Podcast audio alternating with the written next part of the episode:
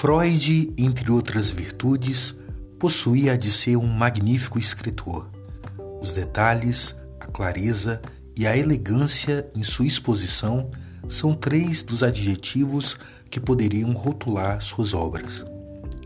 Meu nome é Lincoln de Almeida, discente em Psicologia, e este é o Corre Aqui, Freud, seu podcast que dá voz à literatura da teoria psicanalítica.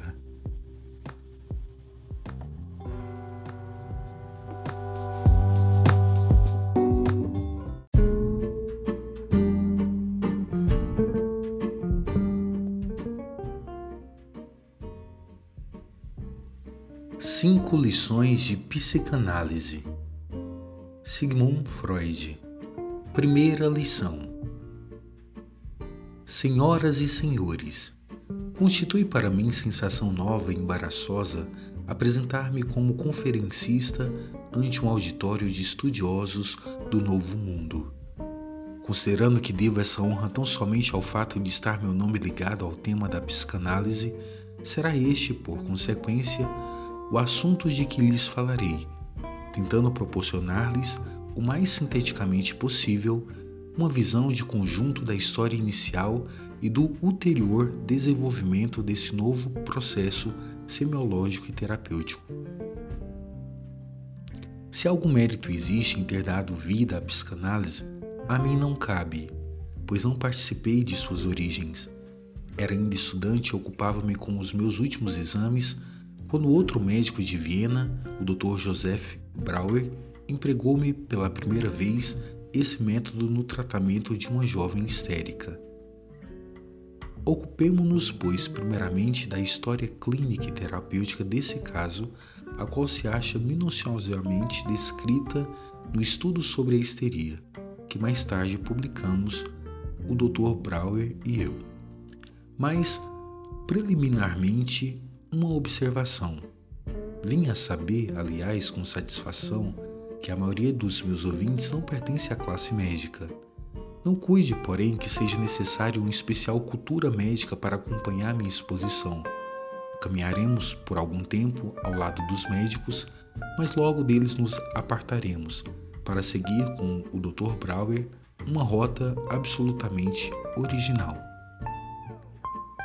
A paciente do Dr. Breuer, uma jovem de 21 anos, de altos dotes intelectuais, manifestou no decurso de sua doença, que durou mais de 2 anos, uma série de perturbações física e psíquicas mais ou menos graves.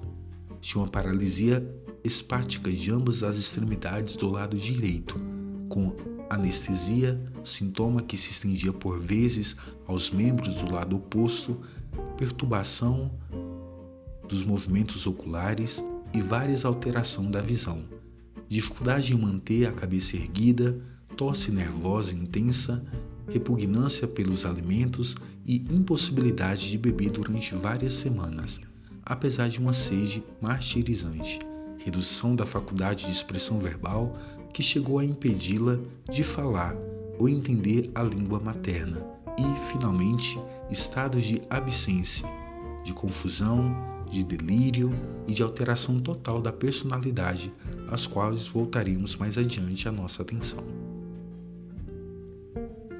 Ao terem notícia de semelhante quadro mórbido, os senhores tenderão, mesmo não sendo médicos, a supor que se trata de uma doença grave, provavelmente do cérebro, com poucas esperanças de cura e que levará rapidamente o enfermo a um deslace fatal. Os médicos podem, entretanto, assegurar-lhes que, numa série de casos com fenômenos da mesma gravidade, justifica-se outra opinião muito mais favorável. Quando tal quadro mórbido é encontrado em indivíduo jovem do sexo feminino, cujos órgãos vitais internos, coração, rins, nada revela de anormal ao exame objetivo, mas que sofreu, no entanto, violentos abalos emocionais, e quando, em certas minúcias, os sintomas se afastam do comum, já os médicos não consideram o caso tão grave. Afirma que não se trata de uma afecção cerebral orgânica, mas desse enigmático estado que desde o tempo da medicina grega é denominado histeria e que pode simular todo um conjunto de graves perturbações. Nesse caso, não considera a vida ameaçada e até acha o provável o restabelecimento completo. Nem sempre é fácil distinguir a histeria de uma grave doença orgânica. Não nos importa, porém, precisar aqui como se faz um diagnóstico diferencial desse gênero, bastando-nos a certeza de que o caso da paciente de Breuer era daqueles em que nenhum médico experimentado deixaria de fazer o diagnóstico de histeria. Podemos também acrescentar, consonante à histórica clínica, não só que a afecção lhe apareceu quando estava tratando do pai, que ela adorava e cuja grave doença havia de conduzi-lo à morte, como também que ela, por causa de seus próprios padecimentos, teve de abandonar a cabeceira do enfermo. Até aqui nos tem sido vantajoso caminhar ao lado dos médicos, mas breve os deixaremos. Não deve os senhores esperar que o diagnóstico da histeria, em substituição ao de afecção cerebral orgânica grave, possa melhorar consideravelmente para o doente a perspectiva de um auxílio médico.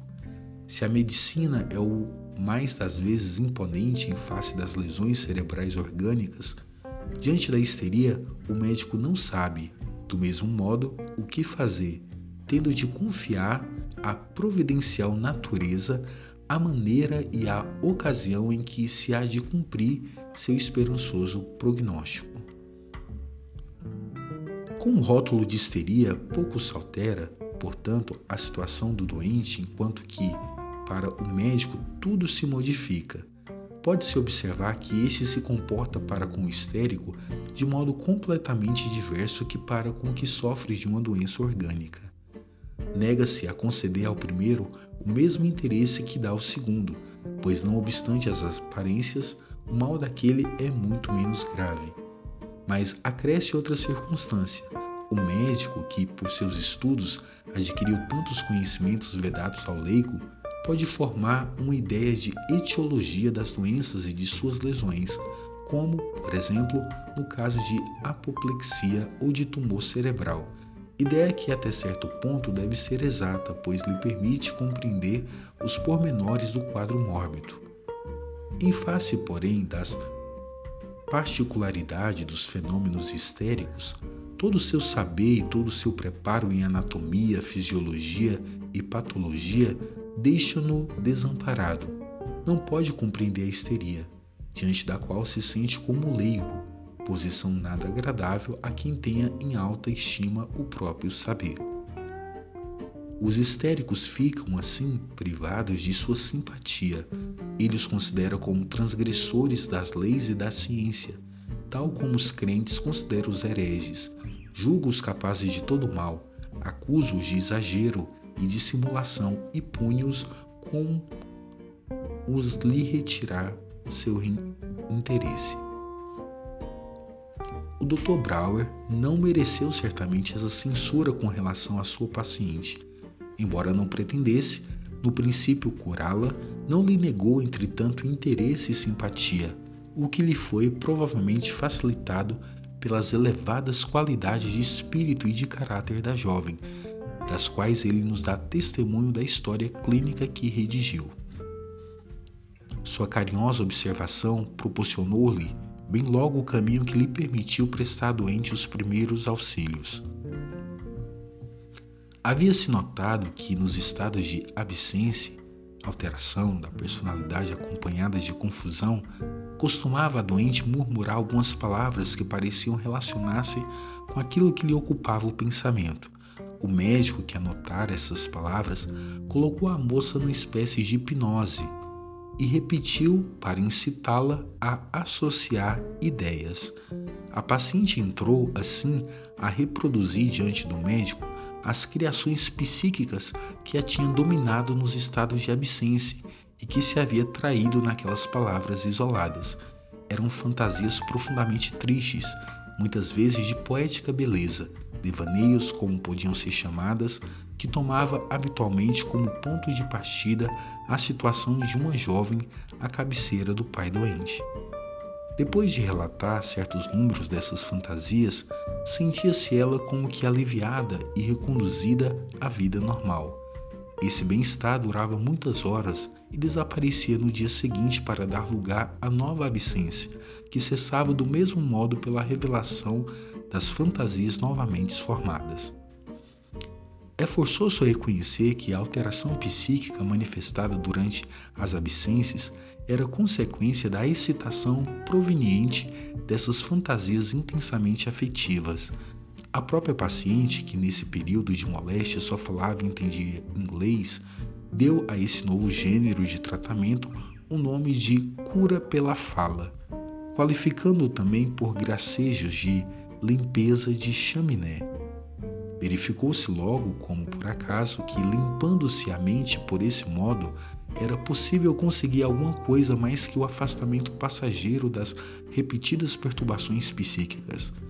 Pode-se também fazer desaparecer sintomas quando, na hipnose, a doente recordava com exteriorização afetiva a ocasião e o motivo do aparecimento desses sintomas pela primeira vez.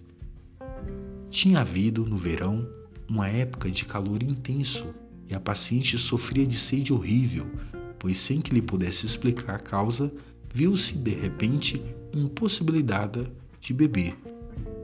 Tomava na mão o cobiçado copo de água, mas assim que o tocava com os lábios, repelia-o como hidrofoba. Nesses poucos segundos, ela se achava evidentemente em estado de absência. Para mitigar a sede que a martirizava, vivia somente de frutas, melões. Quando já durava perto de 6 semanas, falou certa vez, durante a hipnose, a respeito de sua dama de companhia inglesa, de quem não gostava, e contou então com demonstrações de maior repugnância que, tendo ido ao quarto dessa senhora, viu bebendo num copo o seu cãozinho, um animal nojento. Nada disse por polidez. Depois de exteriorizar energicamente a cólera retida, pediu de beber. Bebeu sem embaraço grande quantidade de água e despertou da hipnose com o copo nos lábios. A perturbação desapareceu definitivamente. Permita-me que os detenha alguns momentos ante essa experiência. Ninguém, até então, havia removido por tal meio um sintoma histérico, nem penetrado tão profundamente na compreensão de sua causa. O descobrimento desses fatos devia ser de ricas consequências, se confirmasse a esperança de que outros sintomas da doente, e talvez a maioria, se houvesse originado do mesmo modo e do mesmo modo pudesse ser suprimidos. Para verificá-los, Breuer não mediu esforços e pesquisou sistematicamente a patogenia de outros sintomas mais graves. E realmente era assim. Quase todo se havia formado desse modo como resíduos, como precipitados, se quisessem, de experiências emocionais que, por essa razão, foram denominados posteriormente traumas psíquicos. E o caráter particular a cada um desses sintomas se explicava pela relação com a cena traumática que a causara. Era, segundo a expressão técnica, determinados pelas cenas cuja lembrança representava resíduos, não havendo já necessidade de considerá-los como produto arbitrário ou enigmático da neurose. Registremos apenas uma complicação que não fora prevista. Nem sempre era o único acontecimento que deixava atrás de si os sintomas. Para produzir tal efeito, unia-se, na maioria dos casos, numerosos traumas, às vezes análogos e repetidos. Toda essa cadeia de recordação patogênica tinha então de ser reproduzida em ordem cronológica e precisamente inversa, as últimas em primeiro lugar e as primeiras por último, sendo completamente impossível chegar ao primeiro trauma, muitas vezes o mais ativo, saltando-se sobre os que ocorreram posteriormente. Os senhores desejam, por certo, que lhes apresente outros exemplos de produção de sintomas histéricos, além do da hidrofobia originada pela repugnância diante do cão que bebia no copo. Para manter-me, porém, no meu programa, devo limitar-me a poucas ilustrações. Assim relata Breuer que as perturbações visuais da doente remontavam a situações como aquelas em que, estando a paciente com os olhos marejados de lágrima, junto ao leito do enfermo, perguntou-lhe esse, de repente, que horas eram e, não podendo ela ver distintamente, forçou a vista aproximando dos olhos o relógio, cujo mostrador lhe pareceu então muito grande, devido à macropsia e no estrabismo convergente. Ou se esforçou em reprimir a lágrima para que o enfermo não a visse. Todas as impressões patogênicas provinham, aliás, do tempo em que ela se dedicava ao pai doente. Uma noite velava muito angustiadamente, junto ao doente febricitante estava em grande angústia, porque se esperava de Viena um cirurgião para operá-lo. Sua mãe ausentara-se por algum tempo e Ana, sentada à cabeceira do doente, pôs o braço direito sobre o espaldar da cadeira. Caiu em estado de semissonho e viu, como se visse da parede, uma cobra negra que se aproximava do enfermo para mordê-lo. É muito provável que no campo, situado atrás da casa, algumas cobras tivessem de fato aparecido, assustando anteriormente a moça e fornecendo agora o material da alucinação. Ela quis afastar o ofídio, mas estava como que paralisada. O braço direito que pendia no espaldar achava-se adormecido, insensível e parético. E quando ela o contemplou, transformara-se os dedos em cobrinhas cujas cabeças eram caveiras, as unhas.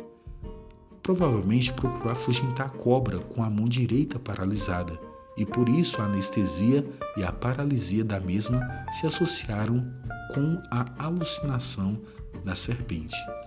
Quando essa desapareceu, aterrorizada, quis rezar, mas não achou palavras em idioma algum, até que, lembrando de uma poesia infantil em inglês, pôde pensar e rezar nessa língua. Com a reconstituição dessa cena durante a hipnose, foi removida a paralisia espática do braço direito, que existia desde o começo da moléstia, e teve fim o tratamento.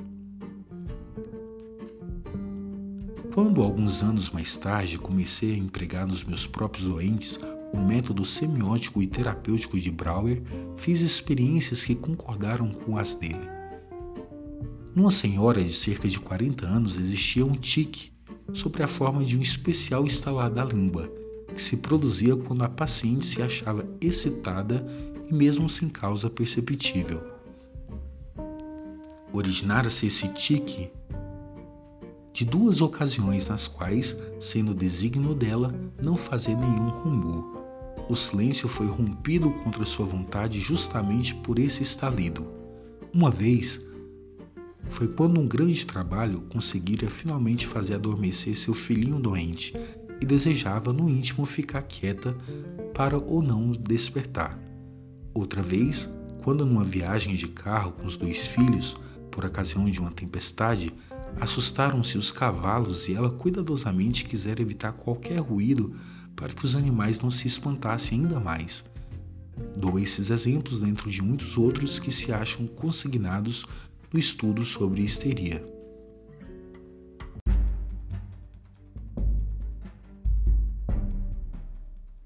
Senhoras e senhores, se me permite uma generalização inevitável numa exposição tão breve, podemos sintetizar os conhecimentos até agora adquiridos na seguinte fórmula. Os histéricos sofrem de reminiscências. Seus sintomas são resíduos e símbolos minêmicos de experiências especiais traumáticas. Uma comparação com outros símbolos minêmicos de gênero diferente talvez nos permita compreender melhor esse simbolismo. O monumento com que ornamos nossas cidades são também símbolos dessa ordem. Passeando em Londres, verão, diante de uma das maiores estações da cidade, uma coluna gótica ricamente ornamentada, a Charing Cross. No século VII, um dos velhos reis Plantagenetas, que fez transportar para Westminster os restos mortais da sua querida esposa e rainha Eleanor, erigiu cruzes góticas nos pontos em que havia pousado o esquife. Charing Cross é o último desses monumentos destinado a perpetuar a memória do cortejo fúnebre. Em outro ponto da cidade, não muito distante da London, verão uma coluna moderna e muito alta chamada simplesmente de Monument, cujo fim é lembrar o grande incêndio que em 1666 irrompeu ali perto e destruiu boa parte da cidade. Tanto quanto se justifique a comparação, esses monumentos são também símbolos minêmicos, como sintomas histéricos, mas que diriam do londrino que ainda hoje se detivesse compungido entre o monumento erigido em memória do enterro da rainha Eleanor, em vez de tratar de seus negócios com a pressa exigida pelas modernas condições de trabalho ou de pensar satisfeito na jovem rainha de seu coração, ou de outro que, em face do monumento, chorasse a incineração de grande querida cidade, reconstruída depois de tanto brilho? Como esses londrinos, poucos práticos procedem, entretanto, os histéricos e neuróticos não só recordam acontecimentos dolorosos que se derem há muito tempo, como ainda se prende a eles emocionalmente, não se desembaraçam do passado, e aleiam-se por isso da realidade e do presente. Essa fixação da vida psíquica aos traumas patogênicos é um dos caráteres mais importantes da neurose e dos que tem maior significação prática. Desde já aceito a objeção que provavelmente os senhores formularem refletindo sobre a história da paciente de Breuer. Todos os traumas que influíram na moça datavam do tempo em que ela cuidava do pai doente, e os sintomas que apresentava pode ser considerado como simples sinais minêmicos da doença e da morte dele. Correspondem, portanto, a uma manifestação do luto e a fixação à memória do finado, tão pouco tempo depois do transpasse. Nada representa de patológico, corresponde antes a um processo emocional normal. Reconheço que na paciente de Breuer a fixação aos traumas nada tem de extraordinário, mas em outros casos, como no tique por mim tratado, cujos fatores datavam mais de 15 e 10 anos, é muito nítido o caráter da fixação anormal ao passado. A doente de Breuer não haveria de oferecer a oportunidade de apreciar a mesma fixação anormal, se não tivesse sido tratada pelo método catártico tão pouco tempo depois do traumatismo e da eclosão dos sintomas. Até aqui apenas discorremos sobre a relação entre os sintomas histéricos e os fatos da vida da doente, mas os outros elementos da observação de Breuer pode também indicar-nos como conceber tanto o mecanismo da moléstia como o do restabelecimento. Quanto ao primeiro, é preciso salientar que a doente de Breuer, em quase todas as situações, teve de subjugar uma poderosa emoção, em vez de permitir sua descarga por sinais apropriados de emoção, palavras ou ações. No tribalismo, incidente relativo ao cãozinho de sua dama de companhia, por consideração a esta, ela não deixou sequer transparecer a sua profunda aversão. Velando a cabeceira do pai, estava sempre atenta para que o doente não lhe percebesse a angústia e a penosa depressão. Ao reproduzir posteriormente essas mesmas cenas diante do médico, a energia afetiva então inibida manifestava-se intensamente, como se estivera até então represada. Além disso, o sintoma resíduo dessa cena atingia a máxima intensidade quando durante o tratamento ia-se chegando à sua causa, para desaparecer completamente quando essa se aclarava inteiramente. Por outro lado, pode-se verificar que era inútil recordar a cena diante do médico que, por qualquer razão, isso lhe dava sem exteriorização afetiva. Era, pois, a sorte dessas emoções que podemos imaginar como grandeza variáveis, o que regulava tanto a doença como a cura. Tinha-se de admitir que a doença se instalava porque a emoção desenvolvida nas situações patogênicas não podia ter exteriorização normal e que a essência da moléstia consistia na atual utilização anormal das emoções enlatadas. Em parte ficava essa como carga contínua da vida psíquica e fonte permanente de excitação para a mesma. Em parte se desviavam para insólitas intervenções e inibições somáticas que se apresentavam como sintomas físicos do caso. Para este último mecanismo propusemos o nome de conversão histérica. Demais, uma certa parte de nossas excitações psíquicas é conduzida normalmente para a inversão somática, constituindo aquilo que lhe conhecemos por expressões das emoções. A conversão histérica exagera então essa parte da descarga de um processo psíquico investido emocionalmente. Ela representa uma expressão mais intensa das emoções, conduzida por nova via. Quando uma corrente de água se escoa por dois canais, num deles o líquido se elevará, logo que no outro se interponha um obstáculo. Como vem, estamos quase chegando a uma teoria puramente psicológica da histeria, onde assinalamos o primeiro lugar para os processos afetivos. Uma segunda observação de Breuer obriga-nos agora a atribuir grande significação dos estados de consciência para a característica dos fatos mórbidos. A doente de Breuer exibia, ao lado de seu estado normal, vários outros de absência, confusão e alteração do caráter. Em estado normal, ela ignorava totalmente as sintomas patogênicas, ou pelo menos havia rompido a conexão patogênica. Sob hipnose, era possível, depois de considerável esforço, trazer tais cenas à memória, e por esse trabalho de evocação, os sintomas eram removidos. Ficaríamos em grande perplexidade para interpretar esse fato de experiência do hipnotismo, já não nos tivesse indicado o caminho.